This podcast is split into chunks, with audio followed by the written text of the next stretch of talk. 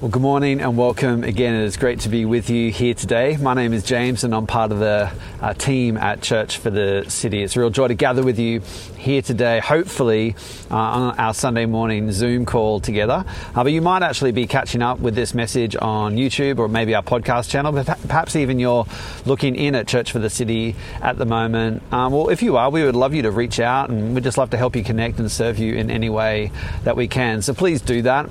Uh, we obviously are really looking forward forward to getting together. We can't wait for that. And that hopefully is not too far away when we're able to get together in person. But as you've heard, uh, restrictions have changed again, and even our venue looks like it might not be available when we are hoping for it to be. But we will be back together in person soon. Watch this space.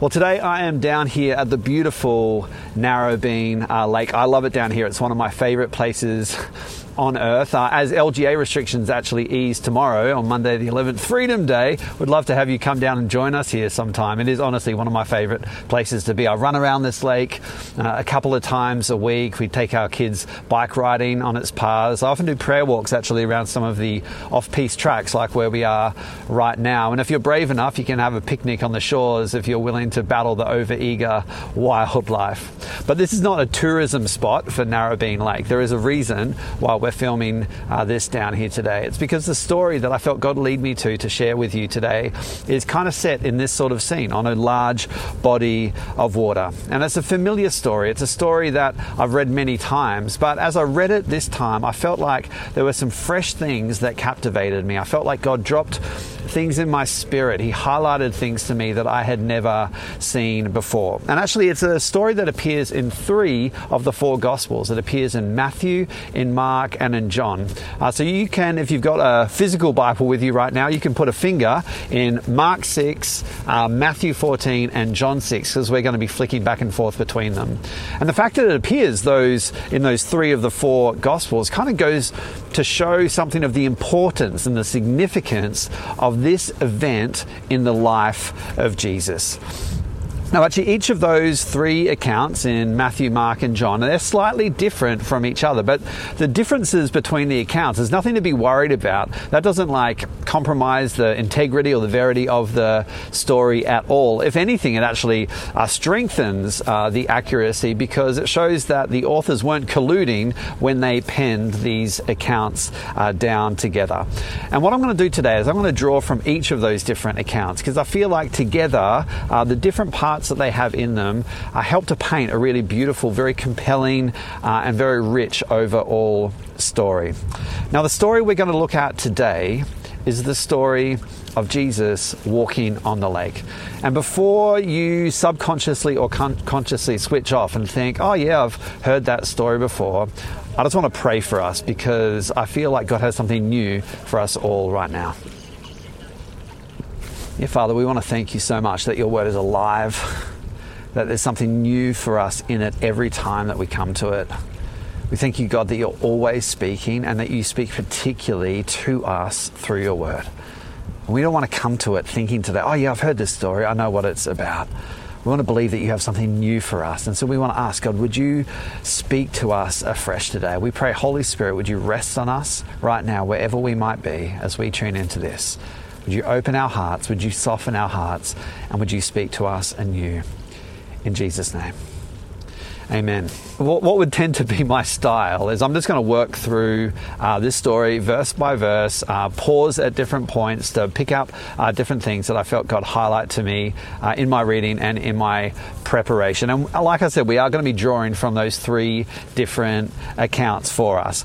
Um, and the two kind of simple questions that I want us to be looking at today is like, what is the point of this story? What was Jesus trying to achieve by walking on the water? What's the main purpose of it? Why is it in our Bible?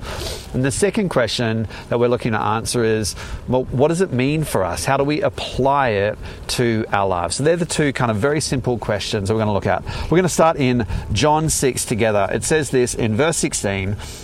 When evening came, his disciples went down to the lake. So the first thing that I asked myself when I read that verse was if it's evening, what happened in the day just prior? Well, if you've got your the Bible open on your device or in your hard copy Bible, if you scroll up the page, you will see that actually the events that transpired that day was that Jesus fed the 5,000 men or probably 10,000 people. That's what had happened uh, on that day. It's one of the most remarkable miracles on uh, in Jesus' account when he feeds 10,000 people with a small boy's packed lunch.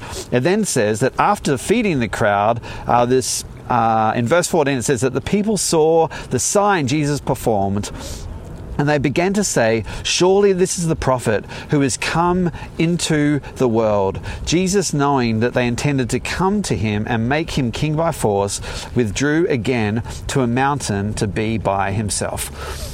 So there's something first of all to note here is that like people realize that Jesus is no average Joe. He's not like just an ordinary person. They begin to speculate like maybe he is a prophet. Maybe we should make him king or something like this. And and like they know that there's something special about him, but up until this point they've kind of missed the mark. And I wonder, like, maybe you can identify with that. Maybe you know that there's something special about it. Maybe there's people in your life uh, who you know know that there's something special about Jesus, but up until this point, they've kind of just missed the mark. It says in verse 16, when evening came, his disciples went down to the lake. Verse 17 says, where they got into the boat and set off across the lake for Capernaum. By now it was dark, and Jesus had not yet joined them. A strong wind was blowing, and the waters grew rough. When they had rowed about three or four miles, that's about five to six kilometers. now, I just want to pause here for a bit and paint a bit of a picture for us. It says actually in uh, Mark 6, that Jesus uh, had left them in the evening, and immediately it says that Jesus made his disciples get into the boat and go on ahead of him. And then, actually, in uh, Matthew 14, it says, shortly before dawn, Jesus went out to them walking on the lake. So we're just going to like paint a bit of a timeline here for us. It was shortly before dawn. Now, that is uh, literally what the verse says is in the fourth watch of the night. That means in the time kind of between 3 and 6 a.m. So the timeline is Jesus feeds the crowd during the day, this incredible, miraculous miracle. Then when evening comes, let's say that's roughly about 6 p.m., he sends his disciples on ahead of him uh, immediately to go into the boat ahead of him. They battle against the wind and the waves until Jesus appears to them sometime just before dawn in the final watch of the night, somewhere between 3 and 6 a.m. That means that from 6 p.m. the night before until 3 a.m a.m. the next morning, they've been rowing against the wind, against the tide, and against the waves. That's like nine hours of rowing. John 6 says, again, a strong wind was blowing, the waters grew rough. When they had rowed about three or four miles, nine hours it took them to row just five or six kilometers. Like that's progress of about like one and a half kilometers an hour. Now, for comparison purposes, the average person walks about five kilometers an hour. So these guys were rowing at about a third of average walking speed. Like that is slower than what a bridesmaid walks down the aisle. That, that's as slow as what a baby crawls. Like that is incredibly, incredibly slow. Now, whenever I go surfing, I paddle out the back. I, pick a, a, marker on the shore, like a reference point, where I'm always going to come back to this point after I've caught a wave. But sometimes the conditions are quite rough and the current is strong. And after you've caught a wave, you've got to paddle back against the current to get back to that reference point, back to that marker. Now, the truth is, like, if I've got to paddle for more than a couple of minutes to get back to my reference point or the marker, I just catch the next wave in and go for breakfast or go get coffee or something like that. These guys have been rowing for nine hours and they have barely made any progress at all. Maybe they have covered five kilometers. That's a little bit like taking a full work day to get just the length of this lake. Like, that's not very far. I run around this lake a few times uh, every week. Now, maybe you can identify with that. Like, not necessarily the rowing activity, but maybe you feel like you've been fighting against the wind and the waves and the current for months or maybe even years. And maybe you're asking what the disciples were asking was, and where has Jesus been all of this time? And maybe you feel like you're going nowhere in your job at the moment. Maybe you feel like your career has stalled and you feel like you're rowing, but you're not making any progress. Perhaps you feel like, you know, although your kids are getting older and you expected the pressure to come off a little bit, lockdowns and homeschooling and all sorts of other pressures have come into your life and now you feel like you're pushing you know what uphill and stuff's not getting easier and you feel like you haven't had a break for months now maybe you've been like trying to set aside money every week or every month, uh, you know, trying to save up enough to upgrade your car or maybe get a deposit on a place or even just live a little less paycheck to paycheck or visit that family member you've not seen in a long time. But no matter how hard you try, it feels like the wind's against you and you cannot get ahead. Maybe you feel like overwhelmed most days. There's very little that excites you in life anymore. You spend many days feeling depressed, many moments feeling really anxious. You feel like you've been battered by the wind and the waves. And you're tempted to give up rowing, but you know if you do, you'll just end up in a worse position you get pushed further back downstream, or maybe worse, the boat might capsize. I was uh, lifeguarding a couple of weeks ago at my local surf club, and uh, in the afternoon, this roaring southerly picked up and, and the, the, waves got big, the current was strong.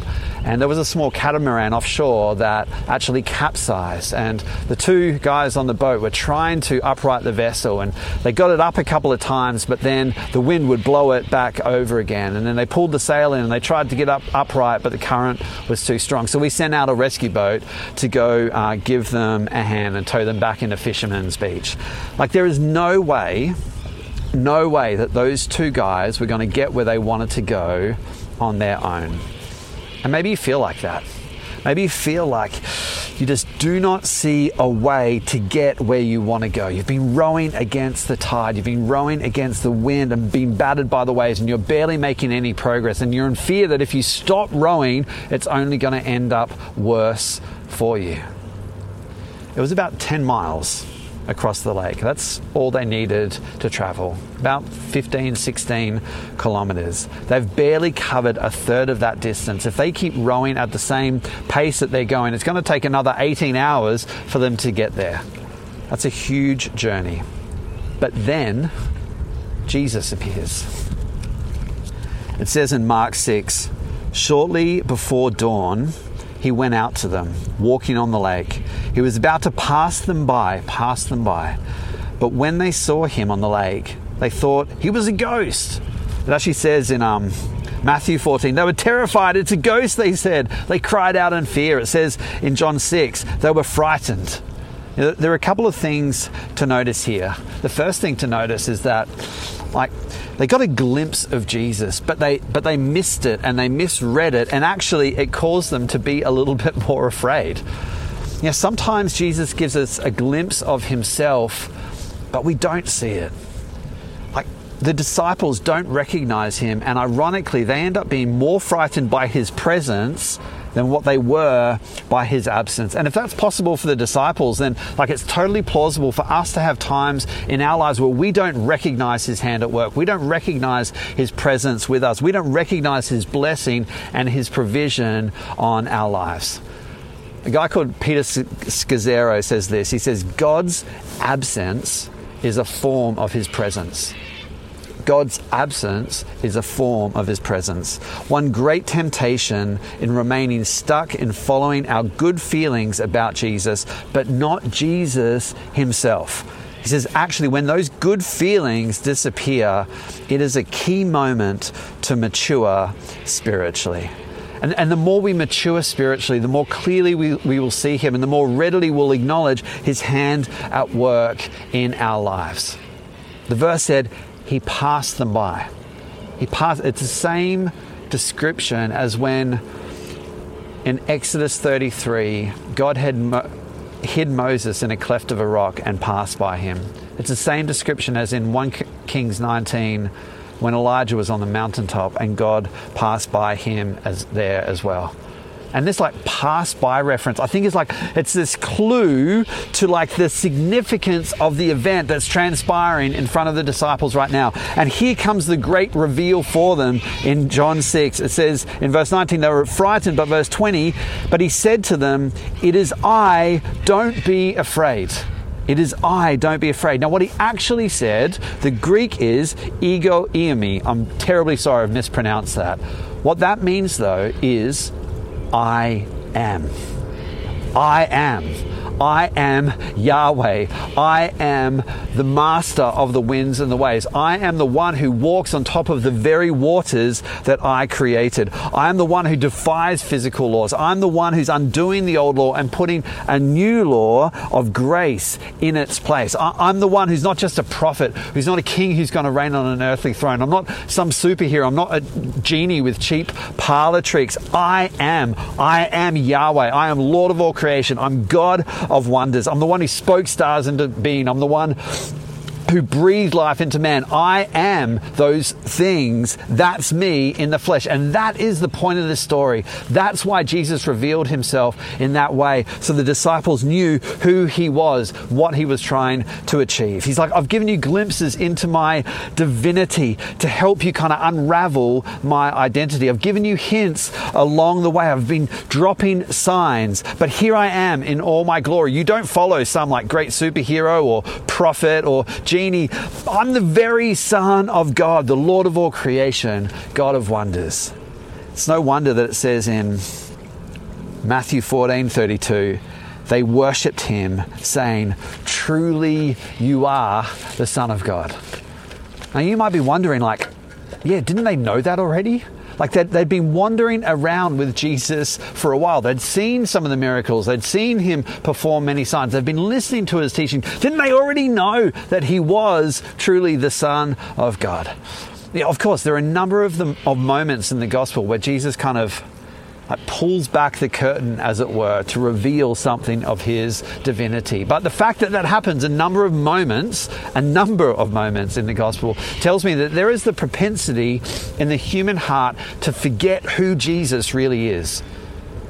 There is a propensity in the human heart to do that, or at least become overly familiar with the idea of it. And like we can be like that as well. Like how often do we really forget who Jesus is like? We treat him like a superhero, like, oh there goes Jesus off to save the day. It's great. I wish I knew him. Got no relationship with him. He's not a superhero who's distant and we don't have relationship with.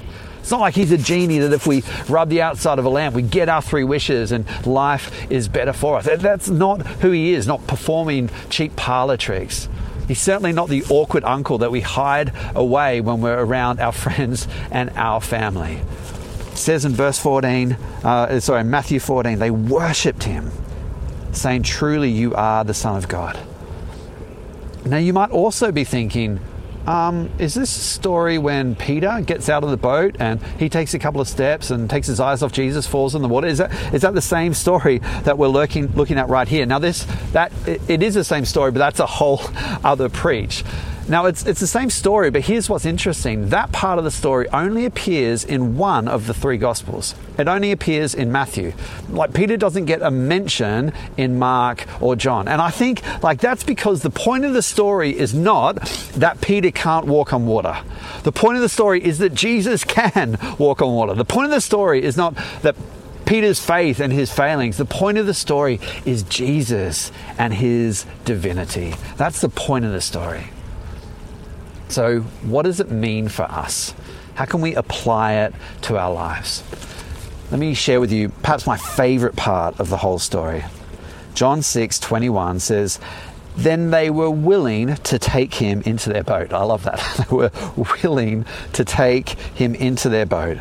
And immediately the boat reached the shore where they were heading.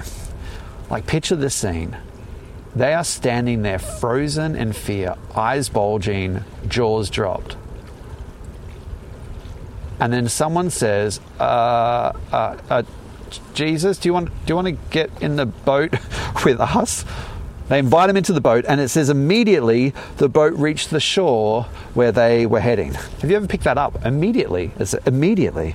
For nine hours, they have fought against the wind and the waves and barely made any progress. They've just got battered. They've made it like a third of their journey across the water, and then immediately the boat reaches the shore where they were heading.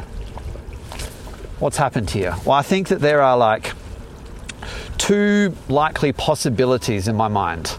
I mean, I say likely, but like they're two like miraculous impossible, unlikely explanations for what happens here in the story. The first is that, like, they were miraculously transported the remaining six miles of their journey. And, like, that is not totally out of the question because, like, He is the Lord of all creation. He could have just miraculously transported them the remaining six miles of their journey. The second, like, miraculous unlikely, implausible explanation, though, is that actually they were so in awe, they were so lost in wonder that what was previously impossible by human effort became possible because of the empowering presence of Jesus with them. They were so lost in awe, so lost in wonder, that what was previously impossible by a human effort alone became possible because of the empowering presence of Jesus with them. He either rescued them out of the sea entirely or he enabled them to continue on in their voyage. It's a little like they'd been stuck out at sea, battered by the wind and the waves, weren't able to upright their vessel, and then this rescue boat comes along with this powerful petrol engine and tows them to safety. Your life is hard work. And in this season, I know you're very aware of how hard life has been. And sometimes it feels like we are making little progress, and especially when we're trying to forge our own way with rusty and splintered oars. But then John, and John, like the guy who wrote this account, John is in the boat with the rest of the disciples. And what he's telling us here is that, like, everything changes instantly, everything changes immediately when we call out to Jesus, when we invite the great I am into our boat, when we start living by His paddle power, everything changes for us. When we live in, the, in awe of the reality that in Christ's death, and resurrection in our place.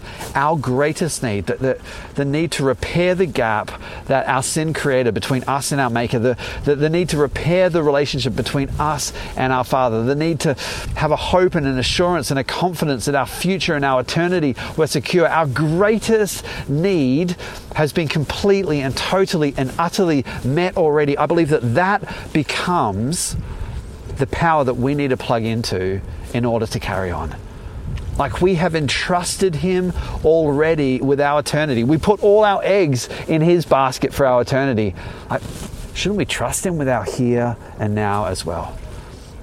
But when was the last time that we were so lost in awe, so lost in worship that like time literally, literally, literally stood still for us? When was the last time that that happened? I loved what Dave shared when he opened worship for us last week, and he said, He's made the choice to rejoice in all circumstances, to live a life of grateful worship. And rather now than struggling with his oars, he's just living in awe. I love that.